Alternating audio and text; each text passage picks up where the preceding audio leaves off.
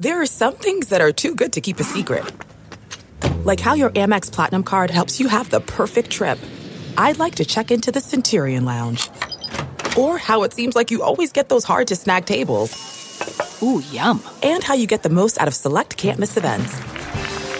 With access to the Centurion Lounge, Resy Priority Notified, and Amex card member benefits at select events, you'll have to share. That's the powerful backing of American Express. Terms apply. Learn more at americanexpress.com slash with Amex.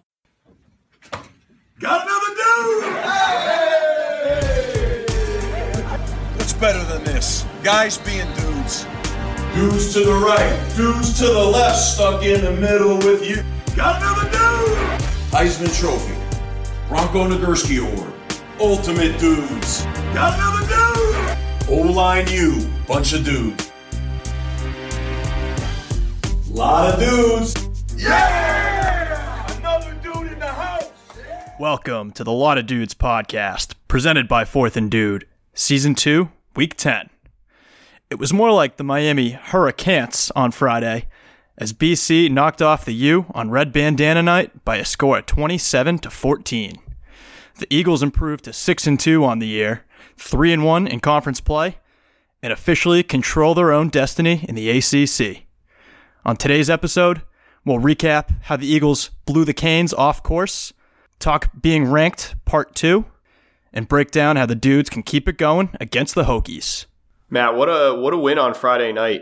You know, we always know the red bandana game makes alumni extra special, but between that crowd, the complete team performance, and coming away, obviously, most importantly, with the win overall, it was just a really impressive night. And again, like you said, most importantly, we control our own destiny, and the road to the ACC goes through Chestnut Hill.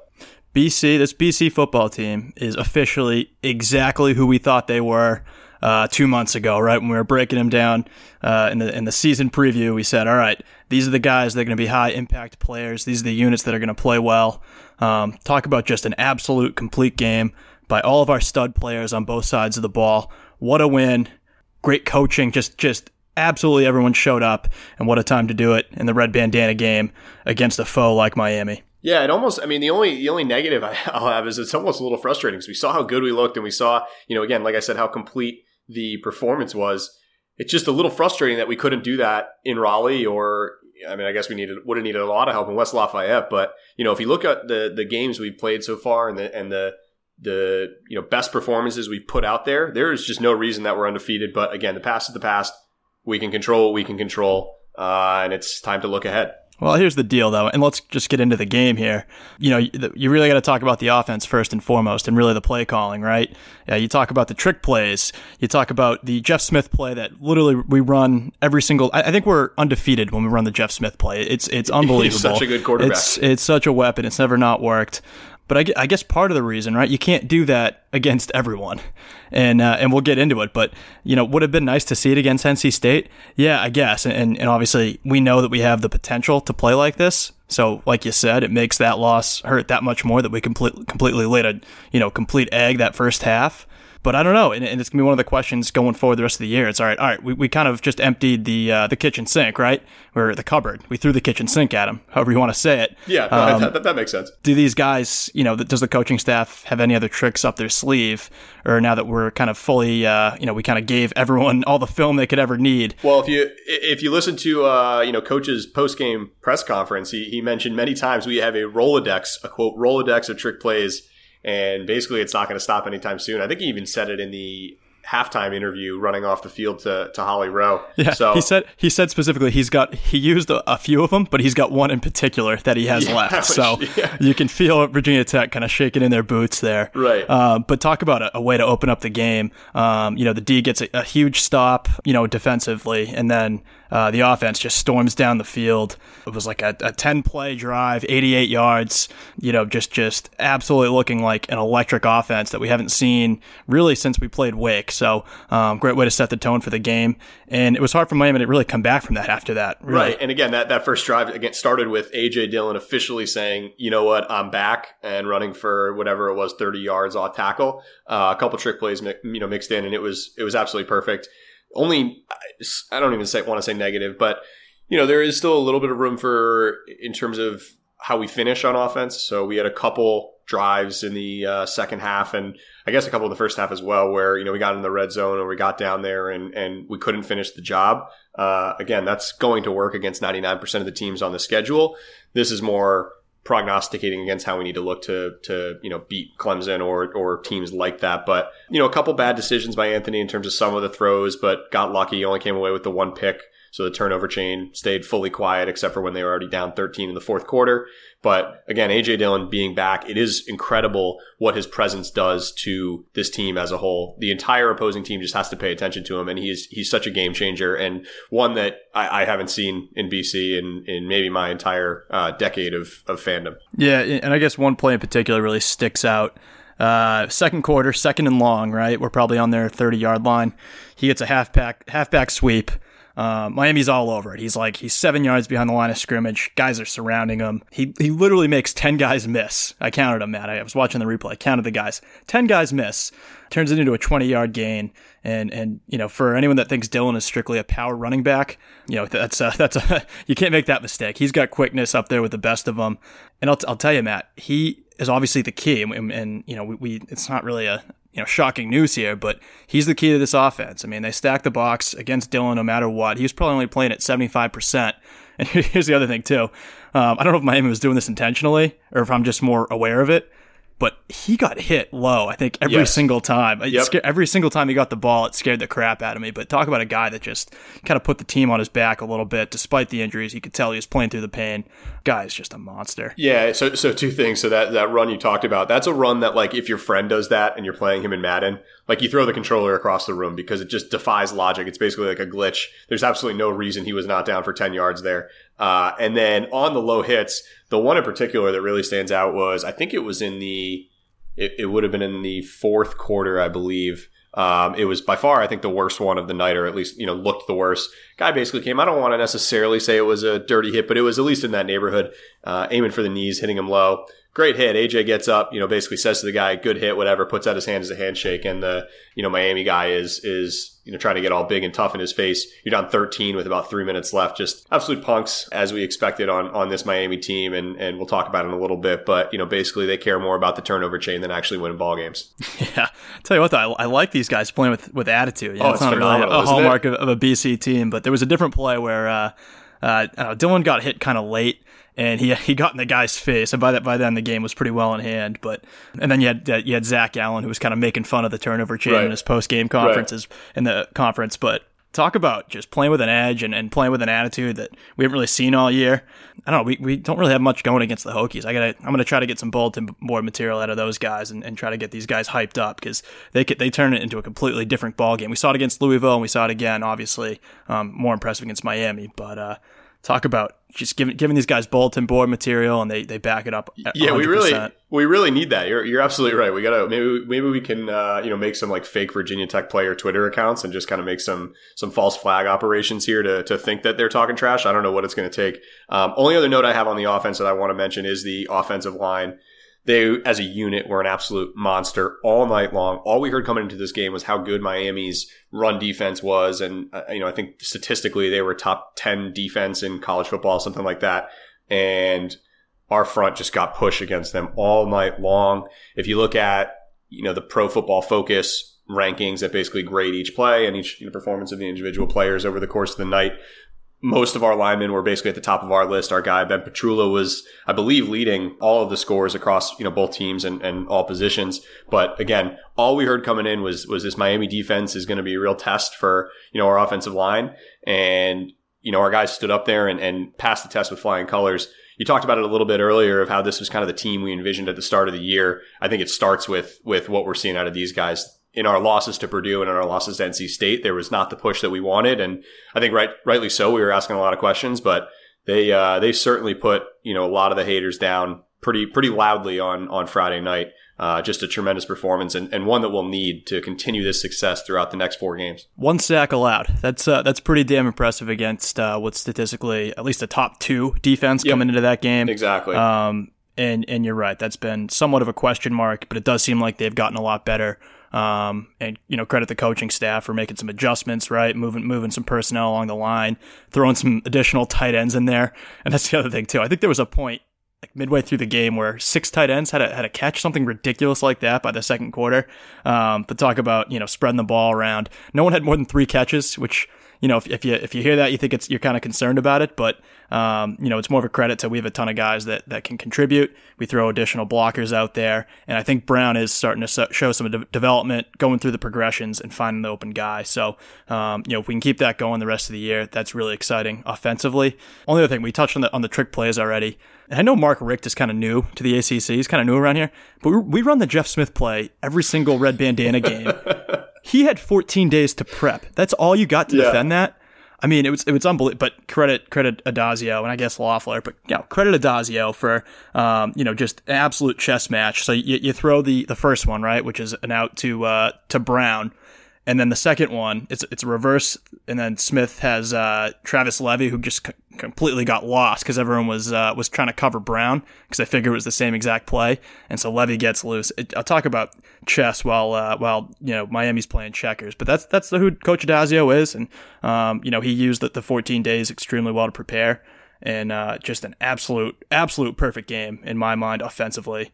And so, defensively too, I, I, have nothing. I really have nothing bad to say about either unit, Matt. They, everyone played so great. Yeah, so you, so you know we're big nickname guys on this podcast. Obviously, we're the ones to bring you Tony touchdowns. Who I'm glad he's turning back into Tony touchdowns. Uh, a few others. I got a new one for you here, and I, I tweeted this out on Friday. I would love to kind of get your candid thoughts on it. So obviously, late in the fourth, we were up two touchdowns. Addazio goes for it on fourth and seven. He's been much more aggressive uh, throughout this year and really over the back half of the last schedule. And, you know, I think we've seen the positive results. So I'm trying this one out. Again, I personally love it. There's an accompanying, accompanying gift that goes really well, but I'm going with Stevie Big Nuts. Uh, mm-hmm. I think he, you know, absolutely put his, uh, put his stuff on the table and said, look, I'm here to win the ACC. I'm here to be an aggressive head coach. And it's won me over. I was a doubter last year. He's completely won me over. Uh, so I don't know your thoughts on that, but I, I personally think that one's going to have legs. I'm in. Although here's the deal, Matt. Sometimes we have games where he does do that and he, he puts those on the table, but this is going to be the game plan every time. So I, I just, and I know everyone's going to turn on him the second that we have a different game plan against Virginia Tech, against Clemson. So I just want to be, care- I want to put a bookmark in that one and okay. make sure that, that we stand by that uh, a week or two from now. How's fair, that? Fair point. Yeah, that's fair. Uh, so you were going to allude to the defense here. I think they were absolutely phenomenal. I think, you know, quite frankly, they, they overall were, were a shining star more than the offense was. They had, you know, two not great defensive drives in the first half that led to touchdowns, but they absolutely slammed the door shut in the second half. So here's, here's how the drives went for Miami in the second half. Pick, pick, punt, turnover on downs, turnover on downs, turnover on downs. This team has only given up seven second half points over the last three games. I was against NC State.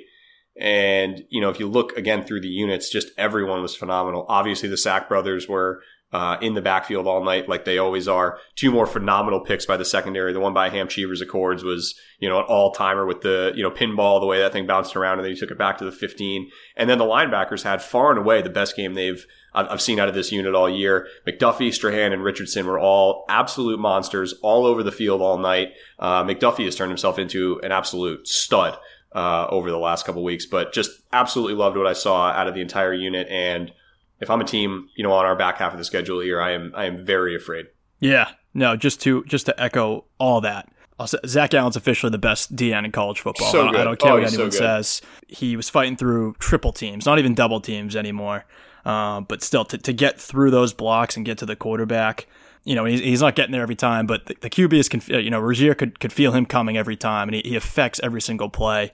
Um, he was he was in there uh, along with Max Richardson to, to set up that Hamp uh, interception. You touched on the linebackers, right? But those guys are, are officially, you know, back as, as the top three unit uh, in the ACC that we expected them to be preseason, along with the defensive tackles who, you know, collectively held the running backs to three yards a carry. You know, Miami did have 150 rushing yards, but most of those were actually QB runs, and not to nitpick, but that's that's got to change, right? Yep. We can't allow those those. You know, it seems like every third down and long, not every, but there were quite a few times where there was third and long, and uh, Miami's QB was able to convert with his feet. So to nitpick, that would be that would be one thing we got to work on. Just throw a spy out there, but otherwise, you know, the the run game, the true, you know, stopping the running back and filling filling the gaps has been sort of a, a, point of contention all year for those guys. So they stepped up huge there. Yeah, and, and, and we and we mention this every now and then, especially when these guys come up. But uh, worth noting again, Connor Strachan is just like such a good looking dude. It, it is borderline unfair that he is now playing at this high level again. Like it's it's one of those things where you have to have some deficiency. So that's kind of my only negative, I guess, about their overall performance. But again, always worth noting anytime he comes on screen. Matt, that's a good point. I'm glad you said that.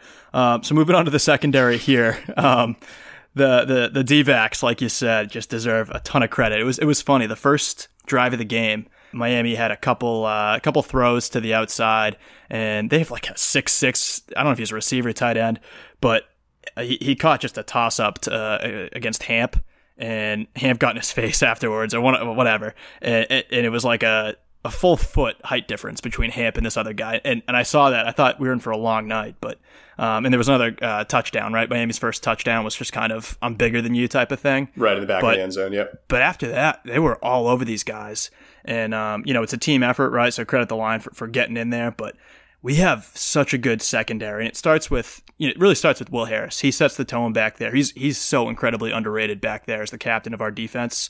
But every, every big third down stop, that huge fourth down in the end zone that he, uh, finished off with the exclamation point that thank God wasn't targeting. He's in there on every single big play. So he, I mean, he's just enormous. You know, you have Hamp. We're to stop even telling you guys about Hamp's interceptions. We'll tell you when Hamp hasn't picked a, a ball. I mean, Matt, he, it's just it's you, just easier at this point. You understand that he literally signed an accord with all of the teams on the schedule that mandated that they don't have an offense. So he is preventing future aerial attacks by the Hampshires Accords. It's it's upsetting to me that I need to continue to explain this nickname not only to you but but kind of everyone I know. out there. And it, it is in the fine print of that of that Accords. Um, everyone knows that. So um, you know, important note there, Matt. Also, talk about another scoreless second half. So if, if you do the numbers on this, and I did, Matt, I'll call it Dudalytics. So we have back-to-back scoreless second halves. Matt, I right? just mentioned this. Come on, man. Only only seven second halves, so seven points over the last three games. Did you actually say that? I, I said it word for word. Shoot. All right. Um, so did you do the follow-up? hey, Matt, that's a that's a real credit to our conditioning as well as halftime adjustments. And, and really, I, I, missed that point, so thank you. Okay. All right. Cool. I can't believe you said that. Maybe we'll cut some of this out. Uh, anyway, so, um, but I'll tell you what, it also just, it, it's huge when our defense is clicking because, or I guess it's huge when our offense is clicking, right? And it, it, helps keep the defense off the field. So that's a big part of this too. You, know, you just get kind of the, uh, the, the, you see what happens when, you know, you call a good offensive game plan, those guys can stay on the field. It allows the defense to kind of bring it 100% every single play. Well, so, and you touched on it a little bit too, but where we excel is that we really don't have a major weak point on our defense. So it's, you know, even if and I do think we have some elite units, obviously. But even if we didn't, just having a bunch of above average units, they all work so well together. So you get, you know, we get a great pass rush, which causes some bad balls to end up in the air, which allows our secondary to absolutely feast. So everything working in concert with each other, you know, really does make us dangerous. And I don't, I don't honestly know how I would, um, you know, attack us other than I guess just a bunch of, you know, draw plays and hope that everyone backs up and you can get, you know, six, seven yards. But honestly, that's about it. It's just been a, an absolute incredible performance. Uh, really, I guess over the last three weeks now, or two and a half weeks for these guys. Yeah, and, and, and we don't want the last two in particular. I mean, these are pretty you know two of the weaker offenses in the ACC, right? But um, you know some of the some of the stuff we saw in the earlier parts of the year against Temple and Purdue um, was giving up the big play, right? And and you know credit these guys for for kind of locking that down. There were no big plays whatsoever.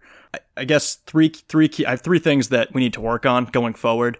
One I touched on is, is stopping the quarterback runs. We didn't really touch on special teams just because there wasn't much to report here, but our, our defensive kickoff coverage was pretty poor. It, it really set up Miami's first two touchdowns. They only had to go down like 40 yards. And then you touched on the other thing too, but converting in the red zone, you know, against the likes of Virginia Tech, uh, obviously Clemson um, and, and, Syracuse and, and, so on. We need touch, touchdowns when we're in the red zone, not field goals. So three nitpicky things to, to work on going forward, but overall a plus win uh, in my book there, Matt. I, I could not agree more. Just a tremendous effort on all fronts, including coaching, which you know obviously you've you've certainly co- covered. Looked like a different Daz out there. Uh, anyways, let's keep it rolling into our dude, pood, and dude of the week. Why don't you kick it off here? All right, I will start with my pood. How's that, Matt? Perfect. All right, rushing the field. Can we just can we get this over yeah, with? I was. I wanted to get. I wanted to get your thoughts on this one. I, am I'm, I'm going to be a little different, but go ahead and explain your uh, your viewpoint here. Well, I, I remember, you know, me and you and the and the boys in, in Ruby used to debate this all the time, right? Like, what what is the metric to storm the field? Like, what do you have to accomplish in order to, you know, for it to be reasonable in order to storm the field? And I know this is arbitrary, but I always thought top 15 was kind of the number, right? And, and I'd, I'd always err on the side of not doing it. And part of it's because I didn't get to do it during my time at BC.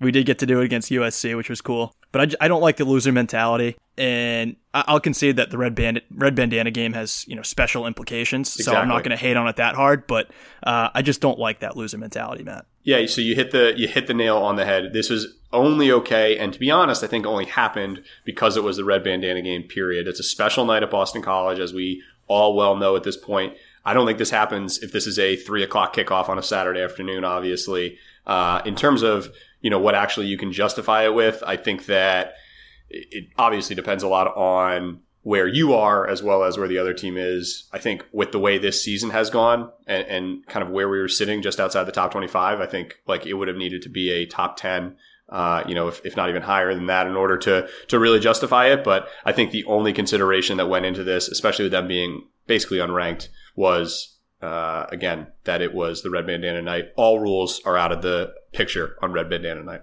All right, I, uh, I'm with you. I, I agree, and I won't say anything else about it. I just I want to make sure that we uh, we don't do that again. I guess against a an inferior foe. For example, um, if Virginia Tech was a home game, I know it's not, so it's not a great example.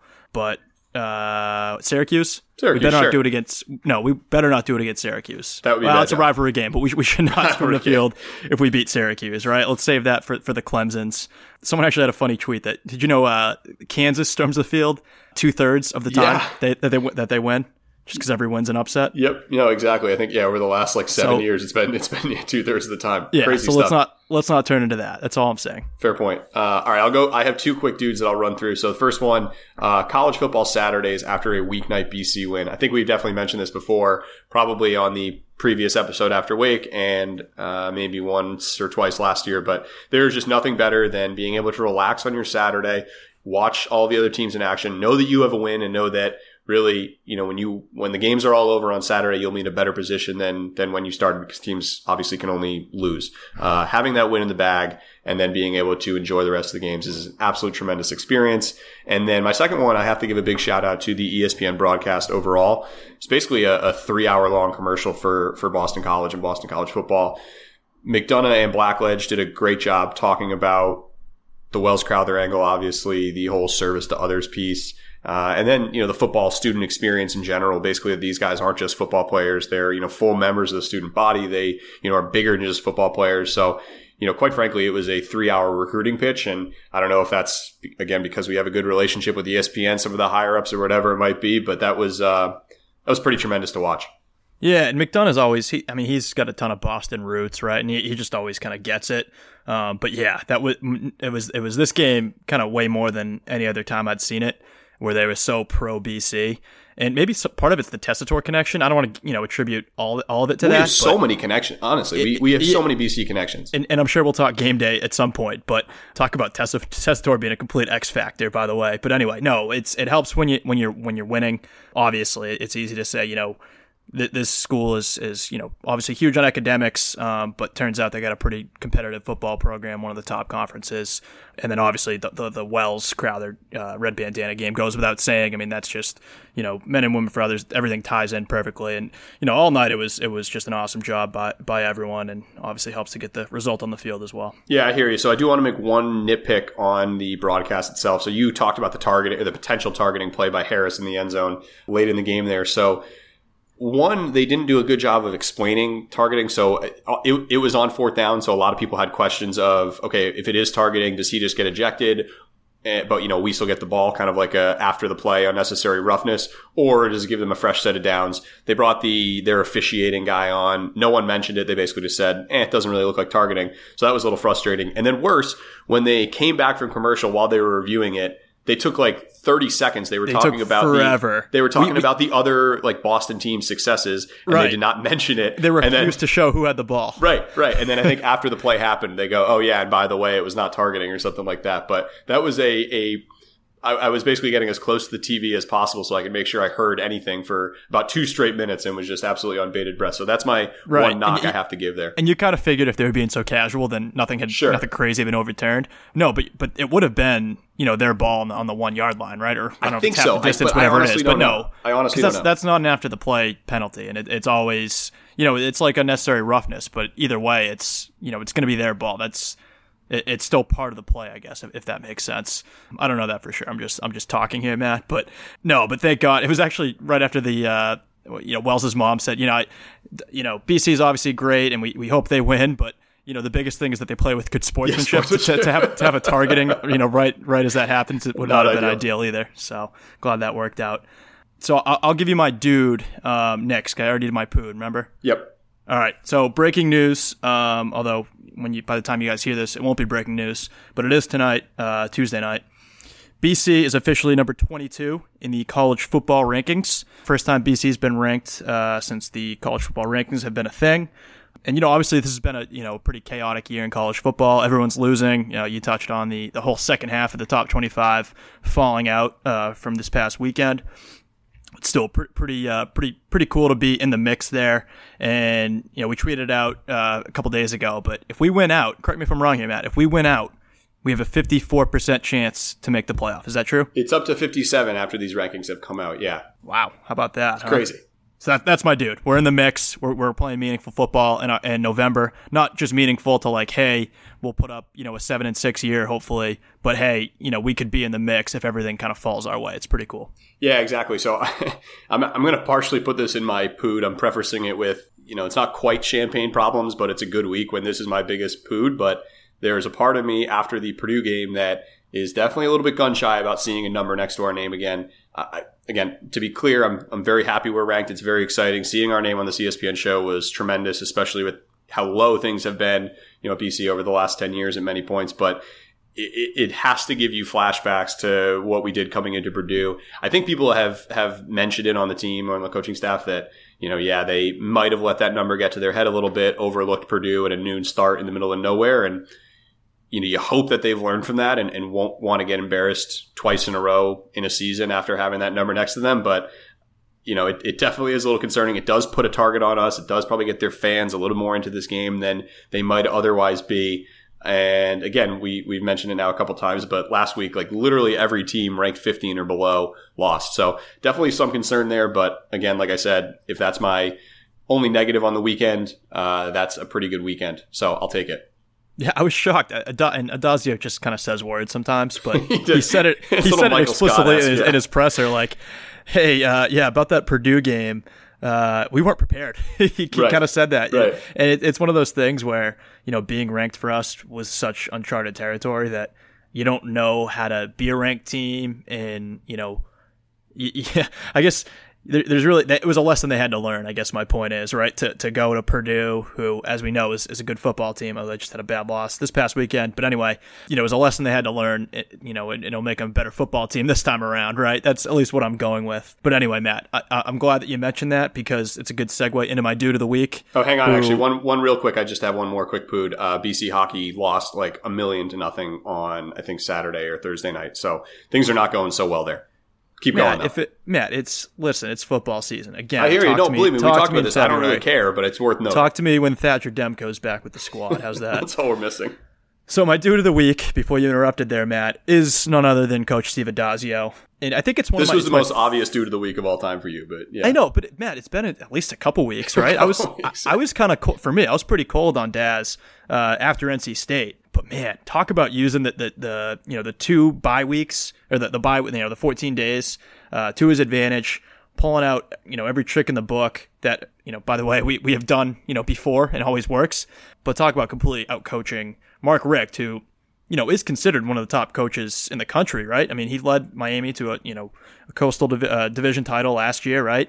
And uh, you know 10 and one, whatever whatever the record ended up being.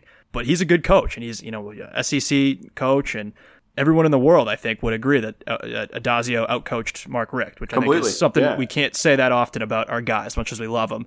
Um, but even more than that, he just he says all the right things. So you know, both pregame, pregame and postgame, you know, about what the red bandana means to BC and to this football team, and we say it all the time too. But this guy is such a great football coach in so many ways. The only thing he's missing is the actual coaching part. So when when he gets a you know a win, he is the perfect coach in my mind. So Coach Daz, due to the week, and hopefully uh, I don't know who, Bama. I, I, don't know who's going to try to poach him after this year, but uh, NASA probably. NASA will take him and Loeffler as a package deal. Actually, and I, this is jumping ahead to Eagles in the Wild. I heard the Browns might be interested in in Daz. Okay, fair point from your sources in Chapel Hill. Everyone wants him, man. I, will tell you what. And he, well, why don't you go ahead with with your dude? it, actually, it actually is my eagle in the wild. Now that I look at the list believe me, I'm sure it is, and I'm sure you'll mention him somewhere in Dudius Corpus as well if I know you. Uh, my dude of the week, I got to go with Zach Allen. Obviously, he was a monster on the field on Friday night. He had a sack, one and a half tackles for loss, six tackles overall. But the big reason I'm putting it on here is his trash talk game just continues to one up itself week after week. So he had a quip in the press conference basically saying about how, you know, it means more to, to guys at BC. We play better when you're playing with your brothers to the left and the right, you know, rather than for some gimmick like the turnover chain. And, and a note on that, I guess, as well, a, a quick shout out to the Will Harris with the turnover chain after, uh, after the game. That was an, an incredible photo, but you know, I love seeing this team that is these normally quiet and, and calm and well spoken guys just having that little subtle edge to them, that chip on their shoulder. And you, you touched on it a little bit earlier, but it is so much fun to watch. During the uh, the game as well, Holly Rowe mentioned it in one of her sideline pieces. But basically, he's so mild mannered. He's a great chess player, all this, but he gets so intense on the field, and then he's so relentless when the chip on your shoulder and you know the talking shit afterwards after you've earned it. Did it with the Louisville slow people as well. Um, so this guy has just been an absolute rock star to watch in these post game press conferences after victories when he's had a team put something on the bulletin board. So I think, like we said, we need to make sure this continues uh, week after week here. And by the way, talk about future Eagles in the wild. There was a stat or a, a tweet that I think 12 uh, NFL teams were represented by scouts. Um, yeah, we have Friday a lot night. of NFL talent on this team. Yeah, and I'm glad that the guys that you know actually deserve to be highlighted, you know, absolutely showed up. Right? I mean, you talk about Allen. You, I mean, Will Harris these guys are, are going to be, uh, you know, not just in the NFL, but these guys are going to be high. And, and we'll, we'll touch on uh, another Eagle in the wild that almost single handedly defeated the Pats last night. But these these BC guys, right? I mean, they they have a good head on their shoulders, and if they have the physical ability, they always turn out to be great pros. And I'm, I'm just glad that these guys are, are, are getting their due that they deserve, um, you know, from that standpoint. Completely agree. Uh, we'll segue that into the Eagles in the wild, so I'll let you take Milano, as you uh, just alluded to there. I'm going to go with Dougie, Doug Flutie, number two, Heisman quarter. No, not number number two. No, number 22. Sorry. Uh, I got the AJ Dillon, okay, Zach yep. Allen thing mixed up in my mind. Yikes. But anyways, he was back on campus Friday night for a reunion for, I believe, the 1983 team. But it's always electric when he comes back. He just like gets so into it. I feel like he absolutely loves this opportunity to you know get back on campus and mix it up with the fans and be treated like the celebrity that he deserves to be treated. So, uh, huge spark to the fans in attendance. Also, Matt Hasselbeck was there because I think they were doing a 1993 one as well. Yeah, and I'll tell you what, I think when the, when the team is is playing better, he's more likely to make an appearance on campus and start you know playing pickup just because you know when spirits are high, right? He wants to be a part of it. Um, so any any current students that are you know posting up on him in the Plex, just keep us posted on uh, on his whereabouts there. My Eagles in the Wild, I, I kind of spoiled both of them, Matt. I got too excited, but how about Matt Milano? Just absolutely playing lockdown D on Gronk last absolute night. phenomenal game. Yeah, almost had a pick six in the fourth against Brady that would have brought the Bills back into it. Um, but he was all over the field, and, and, the announcers were all over him too. But uh, man, he, he's a he's an absolute. Well, Tessitore, you know, got the BC connection. He's always going to hype him up. Of course, of course, but even Witten, Witten and Booger and, and the whole oh, the whole the whole cast was, uh, was who's this BC kid? You know, that's just everywhere. So um, I also touched on the other one here, Matt. I did hear some legitimate interest from Twitter about Daz for the Browns job, and this is going to turn into just another you know due to the week part two for Coach Daz. But why wouldn't you want Daz right now? He's kind of like the anti Hue Jackson, right? He's he's this charismatic guy. He's awesome at player development. They have a ton of young players. He plays this physical, you know, no no nonsense brand of football. He hires good assistants. Uh, you know, just the list goes on and on about why Daz should, you know, could coach at any level he wants. Um, but hopefully that doesn't end up happening. Hopefully he's he's here for the next, uh, you know, ten years and beyond. That's that would be that would be something. I'll just I'll leave it at that, uh, and I'll segue into duty as Corpus by saying that I think that that would be uh, he's innocent of being a serious candidate for the Cleveland Browns. Uh, yeah, I mean the jury's the jury's still out on that, I guess, Matt. Uh, but yeah, with that, let's uh, let's officially bring this into the courtroom. Uh, court is now in session.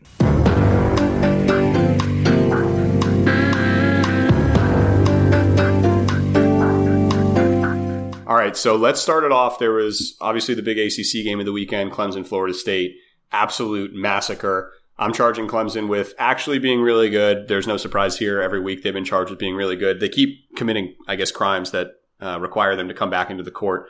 Some major double jeopardy there, but they're really good every time, and they're definitely guilty. Florida State is bad again, guilty of being bad again, which is great because I was pretty high on them actually after uh, their performance the week before. But I guess anybody can yeah. beat up on Wake Forest. Remember, you thought they had turned a corner? I, I guess sure not. Did, yep. Although yep. it was kind of a funny game, right? It was a scoreless first quarter.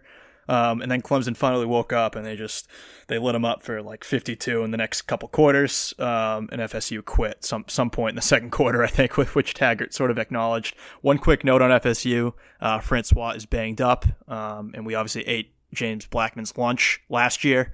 Um, for the red bandana game last year, so that could be big for uh, for our chance against Florida State. Not that we're worried. Absolutely. Next one I'm bringing into the courtroom is your boys, Syracuse. Dungey was back last week, had a big win over NC State. Matt, permission to approach the bench. Yeah, please, please do. Can I take this one? Eric yeah, Dungey, absolutely. who you said was just down and out. Um, I don't know if he I don't know what hurt. happened. I don't know where he came from. Yeah, I think he got pulled because Tommy DeVito, your boy, was in there last right, week, right? right? 400 yards, three touchdowns. I think part of it too is, is Clemson officially broke NC State, and it's too bad that just the scheduling didn't work out. I mean, we would have just absolutely lit NC State up the way that we're playing now compared to the way they're playing now and I, I won't say a bad word against Daz about about that game. That's over. Maybe we can discuss in my, in my chambers afterwards. But um, talk about just a missed opportunity. But man, it doesn't matter, right? We'd be in the same exact spot. Otherwise, we'd be ranked, you know, probably a little bit higher. But at the end of the day, we'd still have to beat Clemson in order to control our ACC destiny. Yeah, no, I agree. I'm going to charge them with being guilty of being overrated. They were number 19 in the poll in the uh, college football ranking that came out tonight. I I think that number is way too high. I, I think that to be honest, I, think that if we were to play them right now, we would be a somewhat significant favorite. I mean, obviously not like the 10 point range, but I think we'd be, you know, six to seven point favorites at home. Uh, overall, I do think they are significantly overrated. But again, they, they're continuing to surprise teams and uh, giving themselves a very exciting season. I'll definitely give them credit for that. Yeah, absolutely. Um, all right, let's take a step outside the ACC. Um, obviously, the, the, huge game, really the game of the season potentially, is uh, Bama LSU this weekend. Um, and Matt, I got a hot take for this one. Are you ready? Oh, I'm ready. So Bama hasn't played a close game all year. And I, I tell you what, man, I, I believe in this LSU defense. I believe in Coach O. I, I, they have a great uh, masters, online masters program, which I'm a proud alumnus of. I think they're going to be fired up that they're 14 and a half point dogs in Death Valley. I get LSU pulling the upset in this one. Well, the other thing that's that's worth noting too is that Alabama has zero strength of schedule. They don't. They not only have not played a, a close game, they haven't played a tough game all year long. If you look at, and, and, that's why a lot of people coming into tonight were saying there was a good chance that the committee would put Clemson as number one, just because in terms of what you know they've done, the body of work, Clemson has had a much harder strength of schedule, et cetera, et cetera. So yeah, I think uh, you know you could charge the charge would be that Louisville ha- or I'm sorry, that LSU has, you know, no shot being 14 point dogs. And I would say that that I would throw that charge completely out. Uh, I'm with you. I think they have a great shot to pull this upset. It would be very interesting because it would certainly shake up the college football playoff a little bit because I think even a one loss Alabama with that one loss to LSU would still be in the top four, uh, come next Tuesday night. But yeah, I'm certainly very, very excited for that one. I think that's, uh, obviously going to be the game of the weekend and uh, it could be one of the better ones that we have all season. Yeah, because otherwise you have no admissible evidence uh, about Bama, right? It, it's it, it's sort of a, uh, a mistrial from that standpoint. Matt, did you did you buy some sort of glossary this week about legal terms? You're kind of yeah, on fire you should here. you should see the website that's pulled up uh, on the left hand side of my screen here. Okay. Yeah, it, it is. Uh, a to Z legal terms is the website. So. Okay, interesting. Uh, the only other one I do want to touch on here, and I, just bringing it in as a charge because I don't want to get too far ahead because we do have to get through Va Tech and we do have to talk about Va Tech. But I want to charge us getting game day if we win this weekend. I think we're guilty. And we talked about it a little bit a couple episodes ago. We kind of broke it down, but if we look at it, especially where we fell in this rankings here, let's say we let's say we beat Va Tech, which is certainly no gimme, and there's a lot of work that needs to be done. If we beat Va Tech, we'll be somewhere in the 15 to 20 range this time next week. Clemson will kill Louisville. I at least uh, would be shocked if that didn't happen by 30 touchdowns, and they'll still be clearly in the driver's seat in the college football playoff. We're the only, or will be the best ranked team, best ranked game the following Saturday. Like we've said many times now, ESPN and BC definitely have a nice little love affair there. There's a lot of connections. Haven't been to BC in since 2009. There's a lot of factors going our way. Uh, we've definitely tweeted some stuff out, and there was a, a nice fan shot by uh, our presidente from the class of 2013 on BC Interruption, worth a worth a read as well. It kind of breaks everything down. But I, I personally think we're guilty, and I think that this game or this game day will be coming to Chestnut Hill for a night game next Saturday. Again, with the big if that we can get over the hump this weekend. Yeah, Matt. I tell you what, I don't want to pat myself on the back too much, and I throw a lot of things out here, um, both in this podcast, just in, in life as well. Just say words, right? This one actually came true. I, I said a couple weeks ago. I said, "Hey, if all these things happen, and they're Matt, they're starting to happen here. Uh, I think you, you, hit on everything right, and and just to bring a, a legal twist into this, um, so everyone knows the difference between a civil and criminal case, right? In civil, it's just a preponderance of evidence that you have to prove, and then uh, in a criminal court, you have to prove beyond reasonable doubt, right? In this case, just to bring it back to, to football here, Matt, the schedule's so weak and all the other you know weeks are already taken or the teams have already you know game day's already done the other teams right? We just it's a civil it's a civil case right now. So we it's just have tort. to not it's a tort it almost is a tort. I'm, I'm glad you said that matt. And uh, we just have to not screw up in game days you know essentially all ours. I, i'm with you. I think if we take care of business against virginia tech and look good doing it um, we already talked we have the aj dillon angle. We got the steve Addazio just being electric. We got joe tess. There's too many variables going our way to not get game day no, I completely agree. That was great testimony that you delivered there. I'm actually on the same glossary website as well. Apparently, I'm just in the tease section. Uh, but yeah, no, I completely agree. So there is there is a ton riding on this Saturday. Let's adjourn this court and let's get into the task at hand. Matt, good duteous corpus there. Court is officially adjourned. All right, so we got 20 minutes now to talk Hokies and to get through this game and everything that that we have going on on Saturday. Let's run quickly through our uh, lead up segments, as which we all know, the fun fact, the Yeah. famous. Do you want to just skip the top five Hokies? Do you, Are do you, you want to just skip kidding me? Okay, here we go. I, I, I have been waiting for this. So again, just a reminder, because we played Virginia Tech previously, we've already done their notable alumni. So now we are doing their top five plus six man notable Hokies. Uh, obviously this is going to be a little harder than the top six Cardinals and when the top six Tigers come to town next weekend, but we're going to do the best we can. So I'm going to start it off with the fun facts and I'm going to keep it on kind of the hokey note. So I'm going to keep it turkey specific. So I have two turkey facts here. Uh, one, turkeys can fly up to 55 miles an hour, which is way faster than I thought. I thought they were a purely sedentary bird, so I was a little surprised about that. Um, and then Ben Franklin, your boy, you're down in Philly now, wanted the turkey to be the national bird, not the bald eagle, which is again kind of funny with an Eagles turkey matchup this weekend. About that? And by the way, we that was a close call, huh? Can you Yeah, imagine? guess that would have been really bad. Bald Eagle's such been a really bad for the brand. yeah, Yeah. yeah, that's unreal. Um, all right, I'll give I'll give you mine next, and this is recycled from last year, but I love it, so I don't I don't actually feel that bad. And if you were a listener last year, I apologize, but this is where we're at.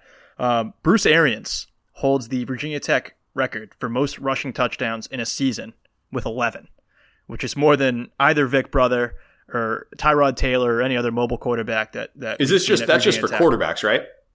Uh, correct, yeah. Okay. Yeah, yeah, yeah. No, that absolutely that that fact will blow my mind every single time.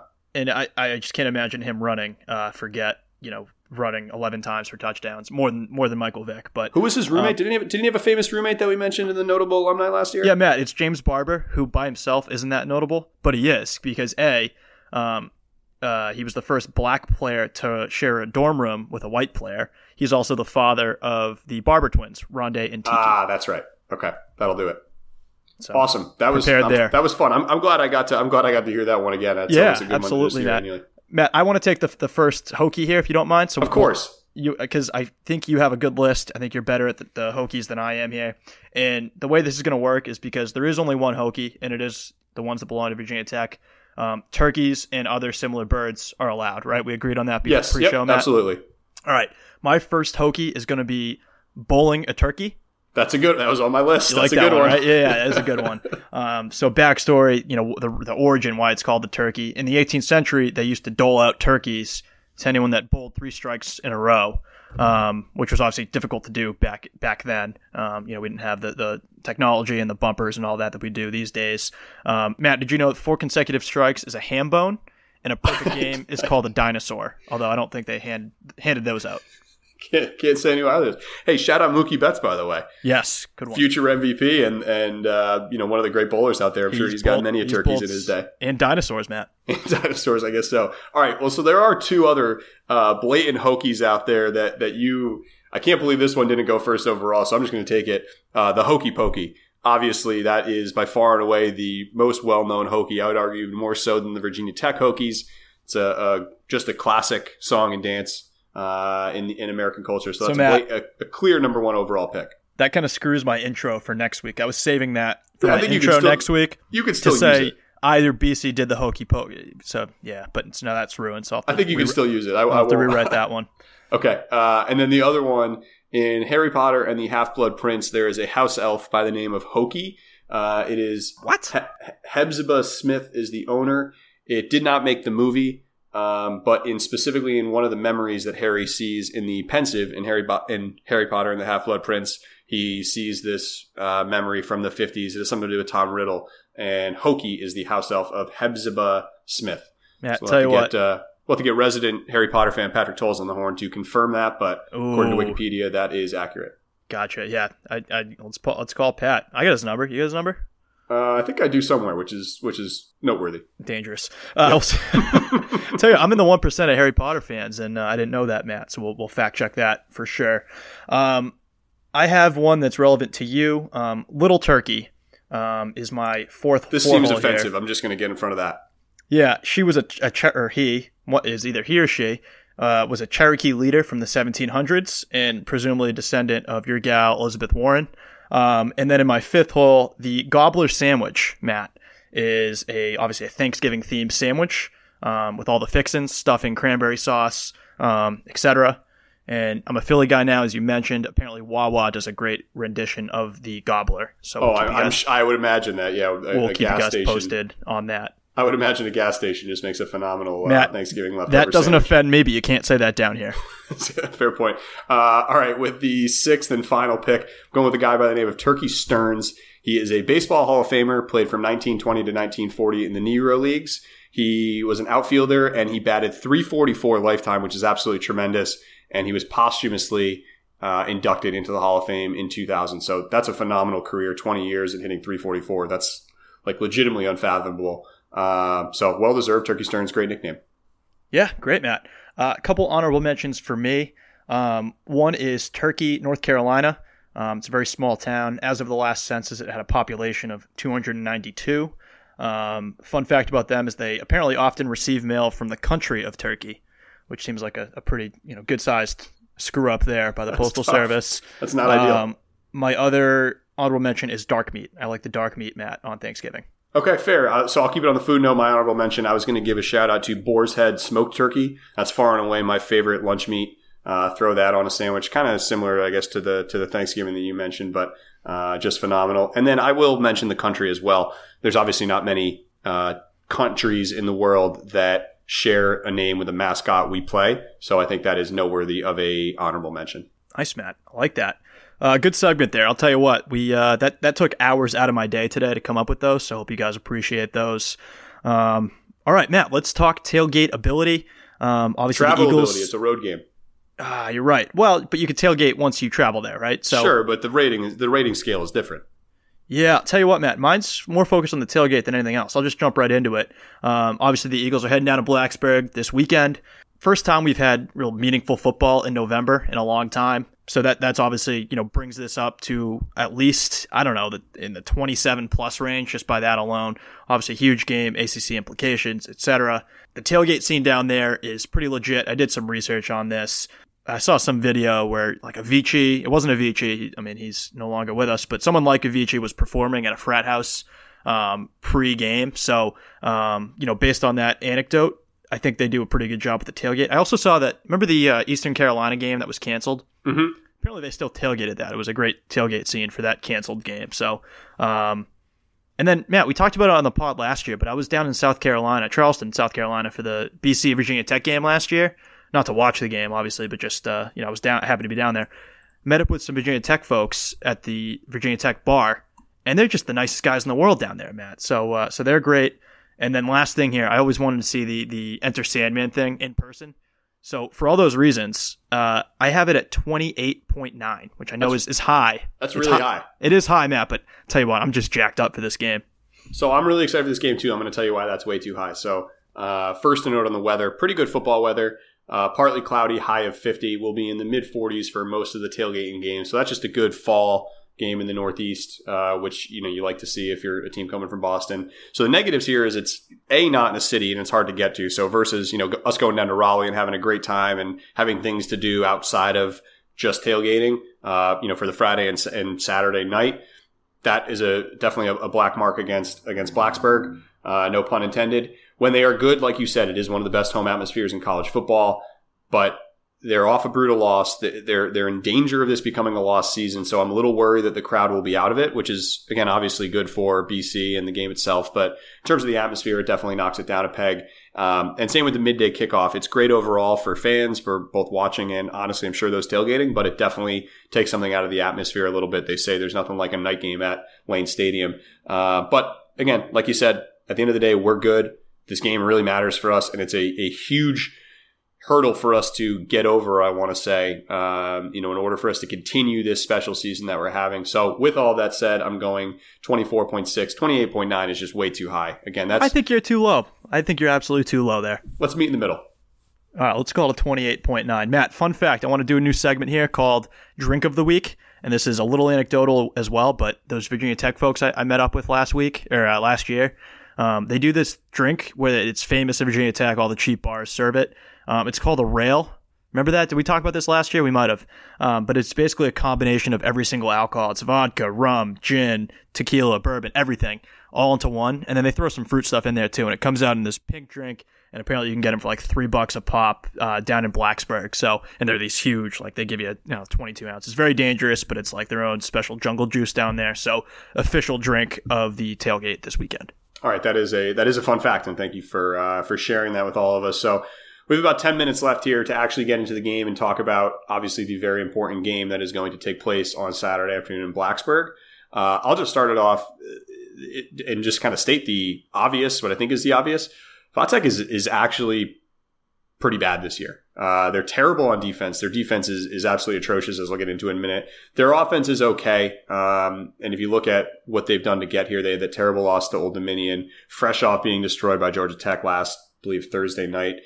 Looking at the stats, they're 64th ranked in the adjusted uh, S&P Plus, which I do think is a pretty good, uh, you know, indicator of, of what actually, uh, you know, ends up ends up being the reality here. So on the defensive side of the ball, they are second to last in the entire FBS in defensive explosiveness, which basically means they give up the second most uh, long plays on defense. So uh, on the ground, that is. So Dillon is going to have his chance to hit home runs, which is you know, obviously what we need to run out of the gate here and, and storm away with a big victory. If we look at them on offense here, uh, again, it's not as bad as a defense. Josh Jackson, their starting quarterback, went down with a broken leg against Old Dominion. Now starting this kid, Ryan Willis, who transferred from, I believe, Kansas. He's actually not bad this year, at least statistically, uh, in his four games or so that he started 60%, 10 touchdowns, three picks, uh, and three touchdowns on the ground. So he definitely does seem to be the shining star on offense, but you know, again, we talked about this a lot at the beginning of the year in our season previews. These guys got absolutely decimated in the offseason from suspensions, dismissals, draft, and it was pretty much all on defense. So uh, they're going to be a pretty weak unit, I think, coming in here. Georgia Tech put up like 80 points on them or something stupid last week. So, uh, and again, with, with them being especially bad on the run, I think they gave up 420 something yards on the ground last week. I think this is going to be a field day for AJ Dillon and all of the boys out there. Yeah, I'll tell you, this is not the Virginia Tech that we're used to seeing. Um, and they've historically always been solid, right? They have a legendary defensive coordinator in Bud Foster. Um, and, but, you know, in recent years, you know, last year and, and even the year before, right? Um, they had a pretty good offense with, with Fuente and, and obviously Josh Jackson. Um, you know, we all remember they lit us up back in 2016, 49 to nothing. Um, you know, one of the low points in BC football. Um, and, and they, we really didn't give them that much of a shot, uh, last year either. Um, they, they pulled away pretty handily, um, in the second half, you know, tough third quarter for us. This year, it's a different story, right? I mean, they don't have the, you, know, you touched on the attrition, right? And we knew that coming in in addition to their defense being, as you said, decimated by a whole host of issues, including you know academics, off the field, weird issues. Uh, their co-defensive coordinator got caught using some, his recruiting trips as like oh, that was, that's a wild story. Yeah, yeah, it's insane, right? So this this scene this team has seen uh, some chaos and have not been able to recover. They also lost a lot of skill guys on offense, right? You remember those big receivers they they've always had. Um, so in a year where they really need to rely on the defense, when you know Jackson went down and they have a backup quarterback in, their defense has been the issue more than anything, uh, like you said. So um, I, I, think that you know any anytime you give up 49 to Old Dominion, uh, you know that's a red flag. Obviously, they gave up 45 to Notre Dame and then 49 to, to Georgia Tech, uh, 485 yards on the ground um, to a team that does not have AJ Dillon. I would just add. Um, these guys are, are sort of in big trouble, I think. Uh, but with that said, right, they're four and three. They're three and one in conference play. Uh, they still have to play Miami and UVA. So I didn't fact check this, but I believe they still control their own destiny. So it's not like they won't be up for this game. Uh, I think Virginia officially does, but I guess actually they might too because they're playing Virginia at the end of the year. That's I mean, what I'm saying, right? So yeah. if they're three and one in conference by definition, and, and, they still play Miami and UVA, I still think they're in the driver's seat if they win out. Yeah, th- that's fair. And, and, again, we can definitely fact check that later. I mean, I, what I'll ultimately say is this is a game that we absolutely need to have, both in terms of where we are as a program and where the ACC is as a program. It's been very clear that the ACC is in a down year. Uh, I don't think we're ever going to see a time where Va Tech, FSU, Miami, Louisville are all kind of this under par as they as they normally are at the same time. So this is the game we absolutely need to have in terms of making this the special season that I think we all want it to be you know, we, we all know that there's a ton on the line in terms of, you know, we want to talk about game day next week or we want to talk about still controlling our destiny in the ACC, whatever it is. So it's a huge game, and, and I, I really do think with the number next to our name, the, the, the dudes will be up for it and they'll be ready to go. Um, definitely some points of concern. I mean, at the end of the, it is still Bud Foster versus Loeffler. Foster runs the same scheme as basically what Purdue did, which we know gave us trouble, and it's pretty much always given us trouble with the exception of the Tyler Murphy year in the past. Lane Stadium is always hard, even if their crowd is not 100%. We were practicing with the volume on on max in the uh, IPF this this week to basically prepare for a potentially very hostile environment. And you know, again, we said last time we were there, 49 nothing. Zach Allen. Oh, here we go. Actually, by the way, this is the chip on the shoulder that we need. Zach Allen even mentioned this in his uh, press conference this week about saying like we're not forgetting about what happened last time we were down there, 49 nothing. So that's actually huge. And that might uh, make me feel a little bit even more optimistic about this game. So that's great news.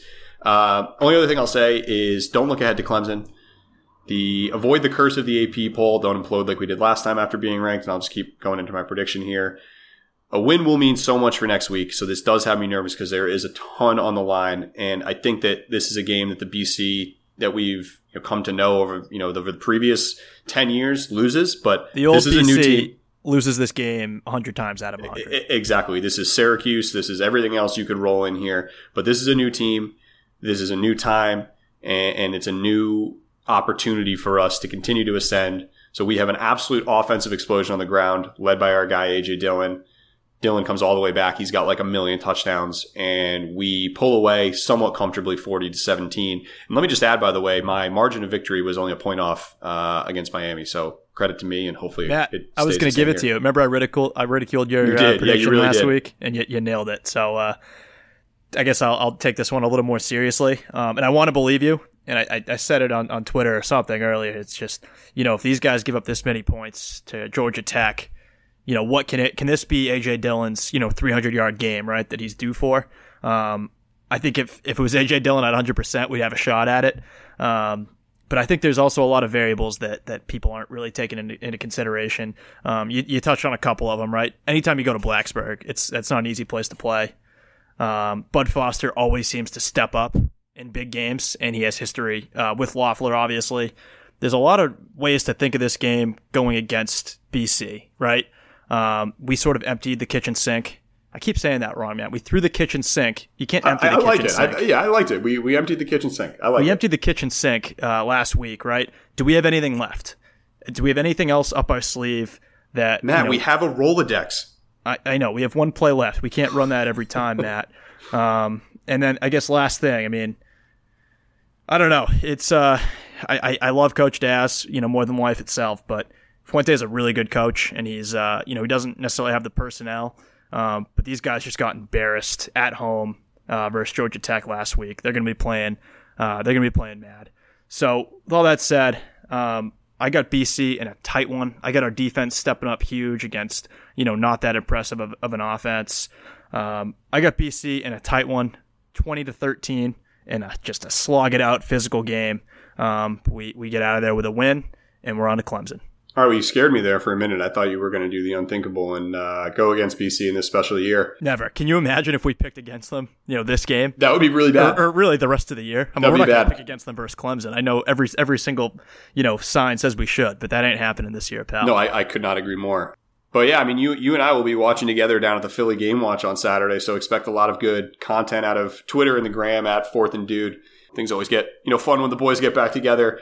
There is an awful lot on the line this week, like we've said. Game day hopes, ACC title hopes, climbing up the ranks, pressure packed Lane Stadium, everything included. But it is one game at a time. It is a one game season at this point, and I have full trust in our dudes to keep it rolling on Saturday. And at the end of the day, Matt, the road to the ACC championship will still go through Chestnut Hill.